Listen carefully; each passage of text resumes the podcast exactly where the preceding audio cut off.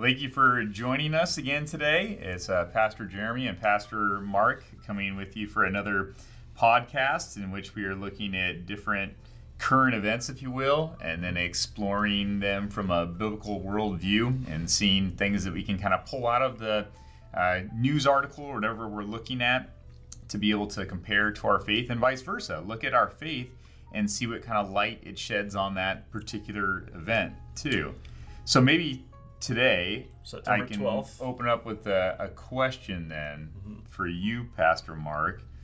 So, where were you uh, 20 years ago yesterday? Can you remember any particular events? Does it, does it stand particular. out to you? I can Well- remember every single detail. So, tell me just briefly about it. Just, it doesn't have to be a long.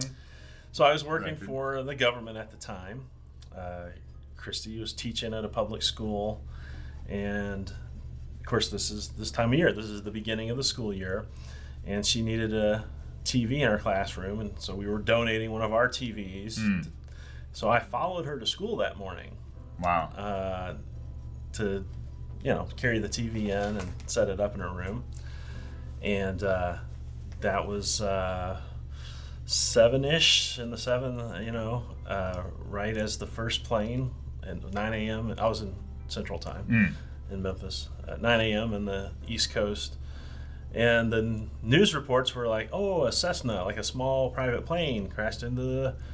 And I thought, huh, yeah, it's been bad weather or something. That's pretty odd. And then uh, by the time I dropped the TV off and was heading into work, uh, they said a second plane is hit. And I don't think they said it on the news yet, but in my mind, as soon as they said a second plane hit, I'm like, oh, this is no accident. Mhm. Absolutely not an accident. And we got to work. Uh, I got to work, and we actually had three uh, guys in town from Washington, D.C., the U.S. Department of Transportation. Mm. We were meeting with them for a project we were doing, and uh, they spent, you know, we were we had like two or three days of meetings planned with them. Uh, we spent the whole day just checking the TV. They were trying to call their families. One of them had uh, one of the his wife was running an errand near the Pentagon that morning. Mm. Of course, back then there were no iPhones, and the cell phones were like the towers were completely jammed up. Yeah, for anybody that had access to them at that time, it was a very different time just a couple decades ago. Yeah, and then of course all the flights being canceled. I remember how eerie that was for days afterwards. That's right. Like no planes in the skies. People stuck in certain areas. yeah, it was uh, a surreal moment, but it was uh, it was one of those moments like uh, it was before I was born, but uh, when John F. Kennedy was assassinated. Uh, two decades before that, you know, Pearl Harbor. Yeah. And it's that moment where the entire nation has this one unified collective experience of shock, of uh, grief, anger, of unity uh, around this uh, such an impressionable moment in time and event that just changes you and changes the world. And to have that shared experience uh, and the support for firefighters and law enforcement military and, And even churches, right? Think about the churches Mhm. following that time period. Uh, so many people just filling the doors and just looking for Mm-hmm. answers, right? It's interesting, you know, an event like that that actually produces clarity in our minds. Because if I told you, you know, you tell me about your day on September 11th of 1998? You know, what did that look like for you? We could say, well, uh, I think I was doing this because I was about that School, age, or- right? Think about that because we were just had gotten uh, started dating at that time, or you know, all these different things. But that it's weird that clarity is actually produced in our minds, almost like this burnt image that comes when Yeah. something so drastic like that hits. And I think that's true for probably most of our listeners that are out there today. That we could probably go through and just interview person after person. They could tell us exactly where they were on that day. And most of us, for that matter of fact, I think are probably uh, to put it bluntly, far removed, correct? Uh, I don't even know if I could tell you, hey, here's a friend that I knew that was living in New York City during that time. I don't have any family there. All my friends, for the most part, are on the other side of the coast, on the west side, and but still, you know, this connection that was there during that time period. And I'm just like you. I, I can remember very Where plainly. Uh, I was living in Las Vegas, actually. Uh, it's the first church I ever served at. Didn't have a, a cell phone. Didn't have a whole lot of money at that time to be able to have something like that. That was a pretty big expense, for, at least for me at that time. Uh, had a house phone. Uh, some of our listeners, if they're younger, don't even haven't even had one of those probably their entire life. Uh, but my phone rang that morning, and it was my wife to be. I didn't know at the time, maybe necessarily we weren't engaged or anything. But Rachel had called me. She was in college and said, "Hey, have you seen the news?" And I told her no. And finally, I got into my car and started driving uh, to church that day. We had a, a big school at the church that I was serving at. Roads eerily uh, unmanned that day, hardly any traffic going in. Showing up at school, uh, I mean, literally a handful of kids showing up that day. And just a completely different day. Like you said, everything was just almost on pause. Uh, people were just literally glued to a, the people that were at church, glued to a TV or to a radio, just trying to capture any types of updates that people were trying to just grasp at and try to look at the situation as it continued to progress. So we fast forward now uh, a couple decades, and we're coming up on this 20th anniversary. It's amazing how time does seem to progress and fly by like that. That event, in my mind, doesn't Yeah. seem like it was 20 years ago. Well, one of the things I know that uh, both of us saw this week, and just looking at the different um, news stories that are out there, were about uh, two people who were uh, killed in this event. I mean, there were thousands that were there that day, especially uh, in the at the World Trade Center in particular. But two people who were actually identified by their DNA uh, just about a week ago uh, now, right before this event. Uh, and that seems so weird that, you know, it took 20 this long for somebody to be able to uh, know that. And I guess most individuals have known if their family members were there that day. There was just so much destruction that it's hard to be able to officially say yes, this was your relative, even if they were there again, just to due to the complete obliteration that that happened. But to have this happen so many years later, I thought was so interesting. Uh, I mean, almost two decades that somebody is finally uh, found out that they were there and that they were killed there for sure. And there's you know people that are really trying to provide closure for the families that are there to be able to look at those events and to be able to to break that down.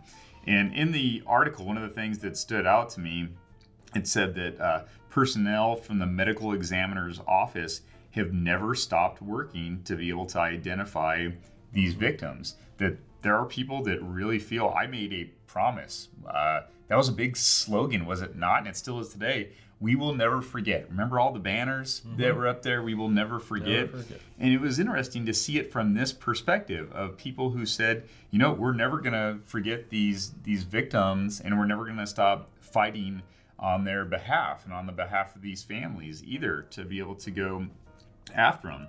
And one of the people was quoted in saying, uh, We promise to do whatever it takes for as long as it takes to be able to identify their loved ones. And when I read that quote, uh, I thought about uh, just the passion these people have for being able to serve somebody else. And I thought about uh, the story in John chapter 5.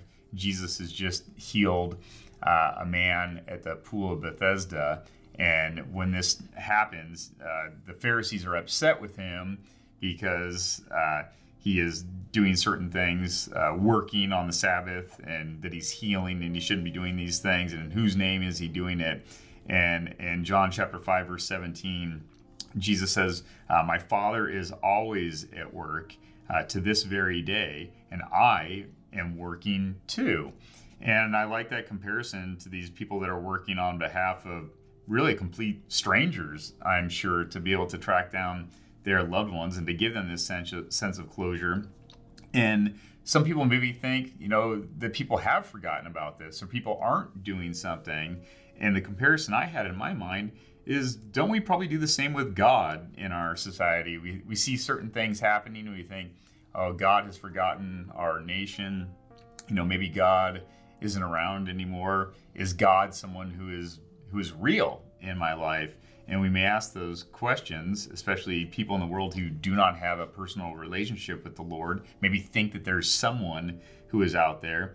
And Jesus gives them and us this promise, you know, that God is always working to this very day, and that Jesus is still working for us too, and that we shouldn't be able to doubt those things, even if we feel too much time has gone by. But isn't that a, story of our entire world, right? The people of Israel were doing the exact same thing thousands and thousands of years ago, saying the same thing. Has God forgotten us? He's gone. Where's Moses at? You know, have you left us out here to be able to die? Even when they're having even direct conversations at times or experiences with God.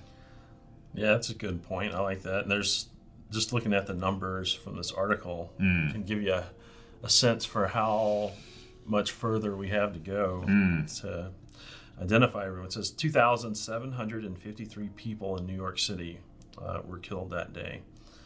And the two people just identified uh, last week are victim number 1,646 and 1,647th of the remains that have been identified through, the, they say, ongoing DNA analysis. So there's still like a thousand more loved ones that haven't had that kind of official confirmation closure, like you're saying.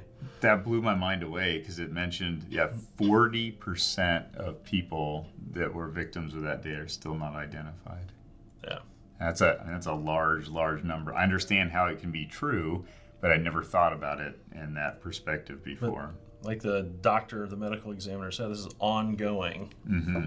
analysis. They're not, they're not, they'll never forget. They're going to keep working, and that's like you say, the kind of the patience we need to have sometimes with God. yeah. Because we want all of our problems solved when we want them solved, and God's working out His plan. His He's not gonna He hasn't forgotten us. He never no. will leave us or forsake us. Yeah, and that's said over and over again in Scripture. The, the, the interesting thing, and I think another comparison we can make then is the other side of the the coin. So these people, these medical examiners, they're working all this time. They're trying to work for the families. They're trying to provide closure they tell these families, and I saw the reaction of the two families mentioned. Uh, one of them doesn't want to be identified at all, doesn't want to talk about it. The other family that chose to be identified explained how difficult that day is, as we could uh, only even just imagine. Uh, but it talked about how uh, this is so painful for them actually receiving this because it's almost like uh, now there there is a weird closure that's there, or that uh, this band aid has been pulled off again, and this memory continues to be able to come up. Uh, the daughter of one of the victims in there even said that uh, she had created basically this alternate reality of what had happened to her mother. She wrote, uh, maybe she, my mom had amnesia or maybe she's out living a whole different life. Maybe she's she's happy somewhere else.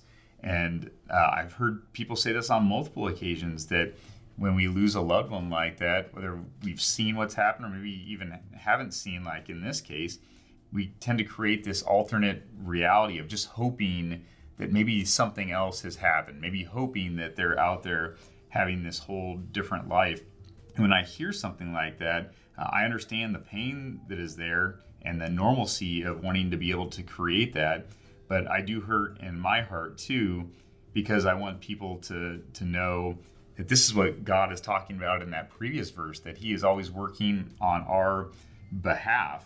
He doesn't want us to be able to continue to experience a lack of hope of creating an alternate reality for he's already created hope for us in a place that is eternal and without pain and where we are reunited with uh, our loved ones once again and most importantly reunited with our savior and it's it's so sad to be able to think about just the lack of hope that we do have in our world. And this isn't just for people who are not Christians. I think as Christians, sometimes we too we forget about that, you know, or we look for hope in other things. Isn't that a big piece of our sin that we're trying to find fulfillment in other things of this world? And as I started thinking about uh, just that piece of the puzzle, I thought about uh, John chapter 14, which Jesus is seeking to give comfort to his disciples and really comfort to, to all people. And he says, Do not let your hearts be troubled. You believe in God, believe also in me.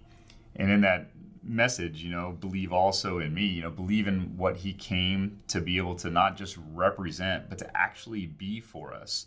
The one who takes all of our, our sin, all of this death that all these poor individuals have had to experience, all the pain that all their family members have gone through, and say, you know, there's a there's an alternate reality again that is true that I have created. Uh, that no matter what this destruction is, no matter what this uh, activity of attack is in your life, I will always be there for you, and I am here to give you comfort. That's good. I was thinking about that too, or kind of the way the article ended about the daughter talking about how she, just the grief and just wanting to again have that ever so sliver of hope to and and the natural you know stages of grief. So denial, mm-hmm. right?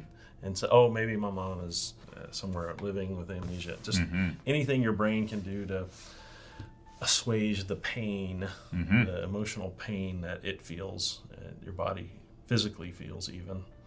And I think about uh, scripture verses that are shared quite often in our memorial services.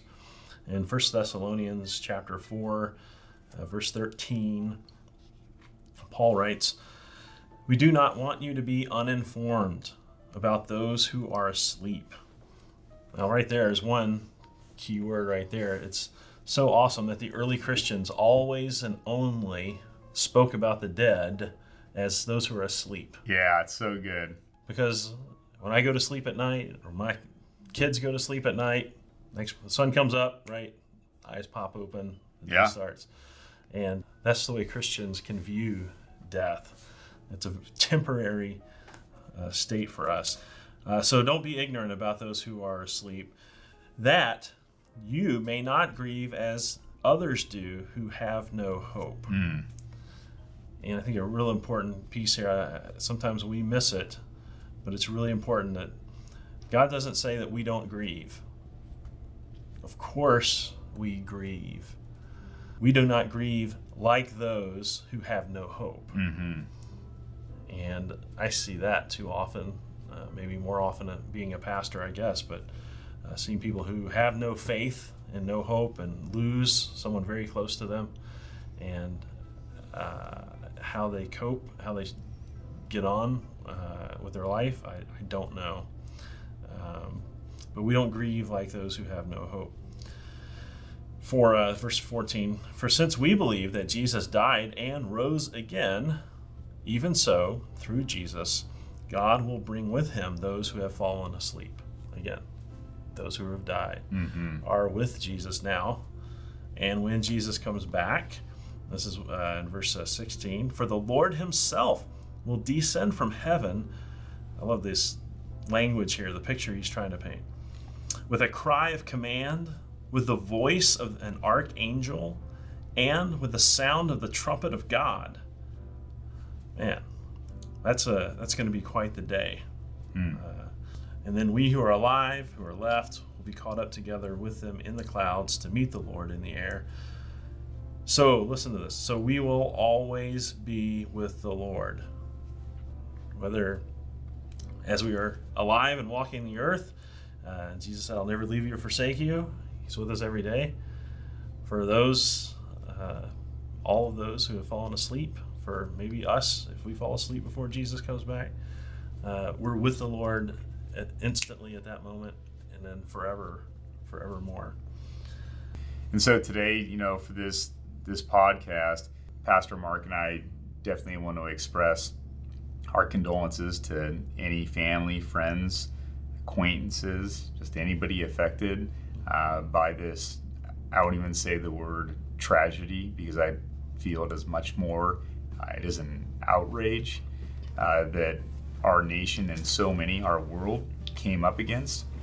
And we do offer not only our thoughts and our prayers, which is so easy to be able to say, uh, but today, most importantly, I think we offer you these words that came from God, uh, that He offers His comfort to you today, that He offers His love, and most importantly, uh, that He offers that hope that it comes through Jesus Christ, our Lord and our Savior.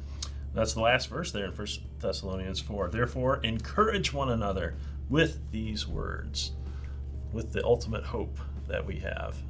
So, again, prayers for all of those grieving, mm-hmm. prayers of thanksgiving, uh, and our, our appreciation and admiration for those who rush into harm's way, uh, for those who are continuing to serve the families uh, to support them and, and to work on their behalf to bring closure, to bring any, any sense of, of peace. All right. Thanks for joining us on this podcast, and we'll see you next week.